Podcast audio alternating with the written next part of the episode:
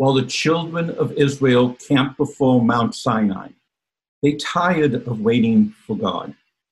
Too much time had passed, and Moses had failed to return.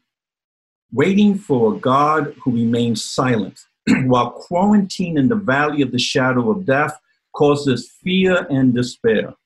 Something needs to be done, anything.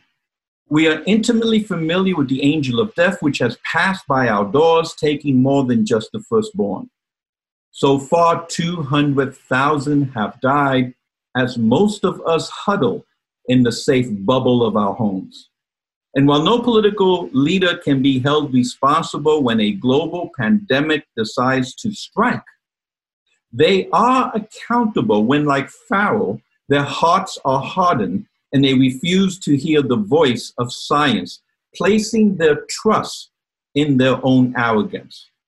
Because this arrogance also embraces ignorance rather than the truth of climate change, Mother Earth rebels over our failure to be stewards of creation as our lands to the west burn, while those to the southeast are bombarded with more hurricanes than we can even name. We find ourselves living in the space of Holy Saturday, where death and destruction of Good Friday is ever present, and the promise of a Sunday resurrection can yet to be seen.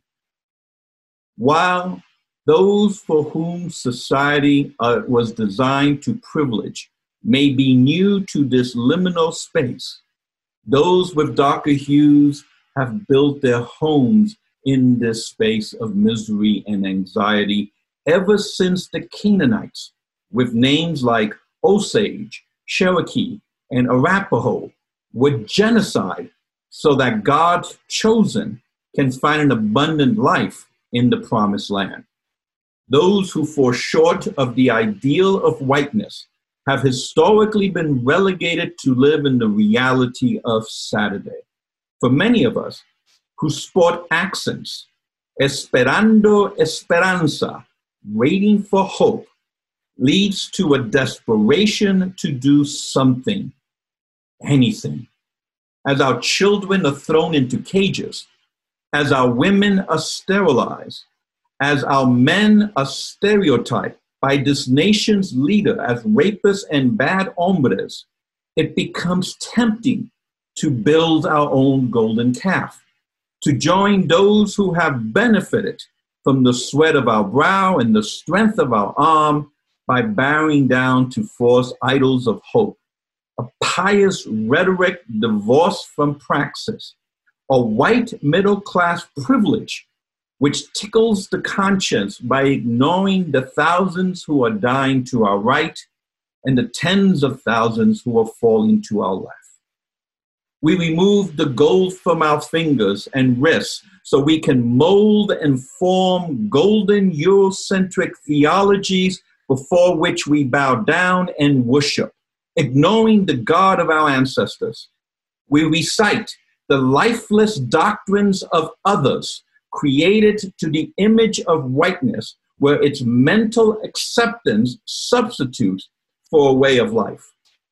Embracing inferiority caused by a whiteness which has plagued our colonized minds, we ignore the theological principles forged from the margins, exchanging our people's wisdom for abstract theological rhetoric of those who relegate us to the underside of history. A lifeless, golden idol shines and is pleasing to the eye because it asks nothing from us except reciting empty platitudes. We are seen as holy when we reduce hope to religious jargon and unsustained optimism.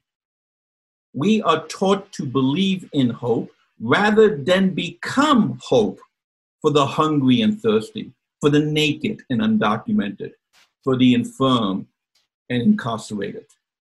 What is the hope we bring to the poor woman who had her water shut off because she has no means of paying her bill after being furloughed and thus is unable to wash her hands, which keeps the virus at bay? What is the hope we bring to the senior man who is mobily challenged and thus is unable to go to the grocery store to stock up on, to stock up on food? What is the hope we bring to those more likely to be infected and die, those who are disproportionately of color? What good is it for us, wrapped in the security of privilege, to say, go in peace, stay warm and well fed, while ignoring the physical needs? If faith without works is dead, then hope without praxis is an abomination.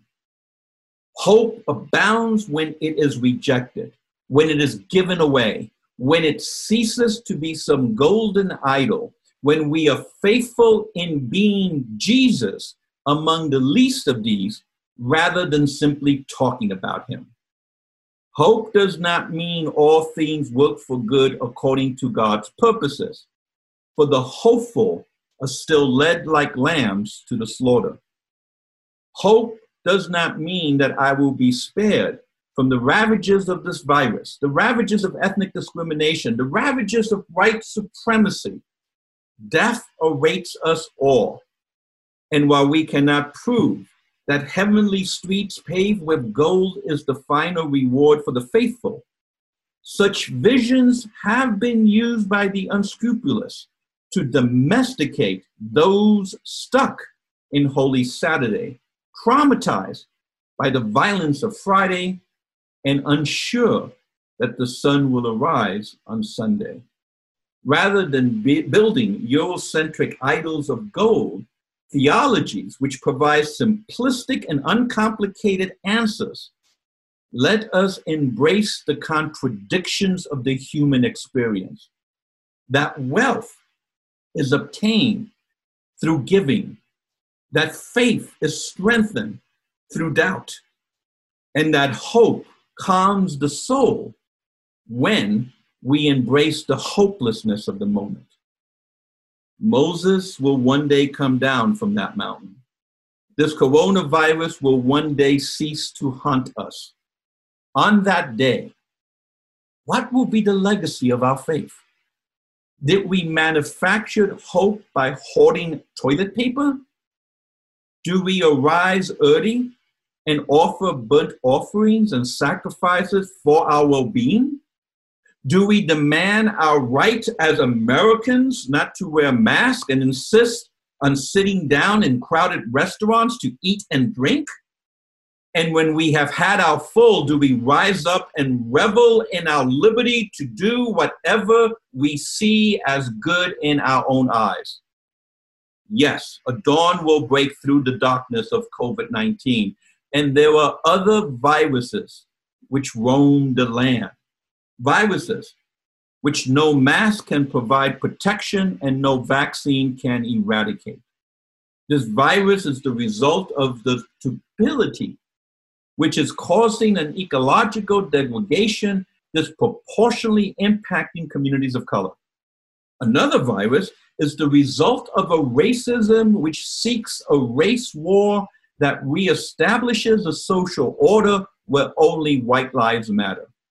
Still another virus is the result of an apathy, believing the lie that one's vote does not count, and by staying away from the polls, to the delight of the few, becomes complicit with a political regime bent on disenfranchising those who seek to live without fear.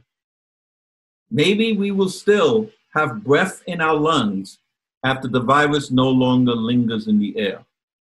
Maybe we will live to tell the story of 2020.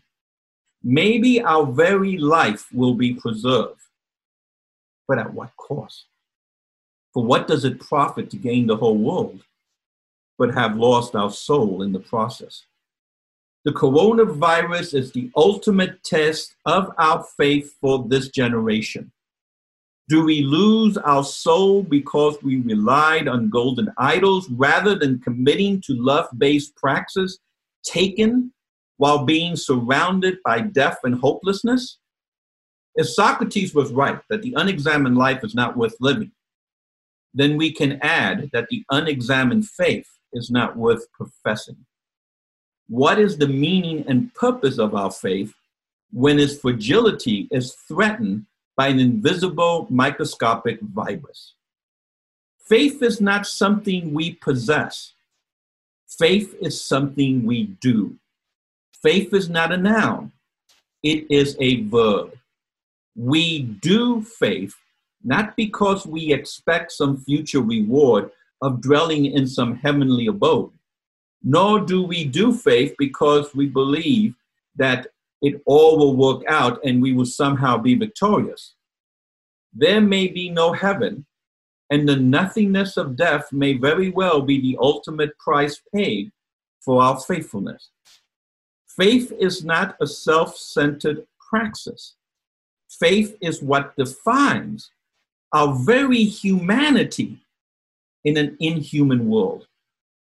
Faith is best expressed during the hopelessness of disbelief, refusing to build and bow before golden idols which soothe the conscience and calms the mind. With Miguel de Unamuno, let us recite the atheist prayer to the God who refuses to come down the mountain by crying out, Lord, give me faith in my disbelief. As some of you might know, I'm a Southern Baptist. And if you know anything about Southern Baptists, we never end a sermon without an offering, um, an altar call, a come to Jesus moment, an opportunity to move from simply hearing the word to actually doing the word. Don't worry, I'm not going to ask you to walk down the sawdust aisle and, and believe in Jesus as if belief in some white Jesus can save anyone.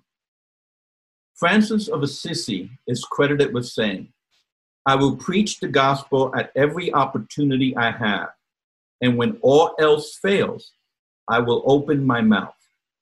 The altar call that I am giving today is not restricted to accepting some philosophical concept, not at all. The altar call I am giving is to refuse bending your knees to the golden theology molded to mask the oppression of those who did not have a hand in melting the gold to create the gods in their own image.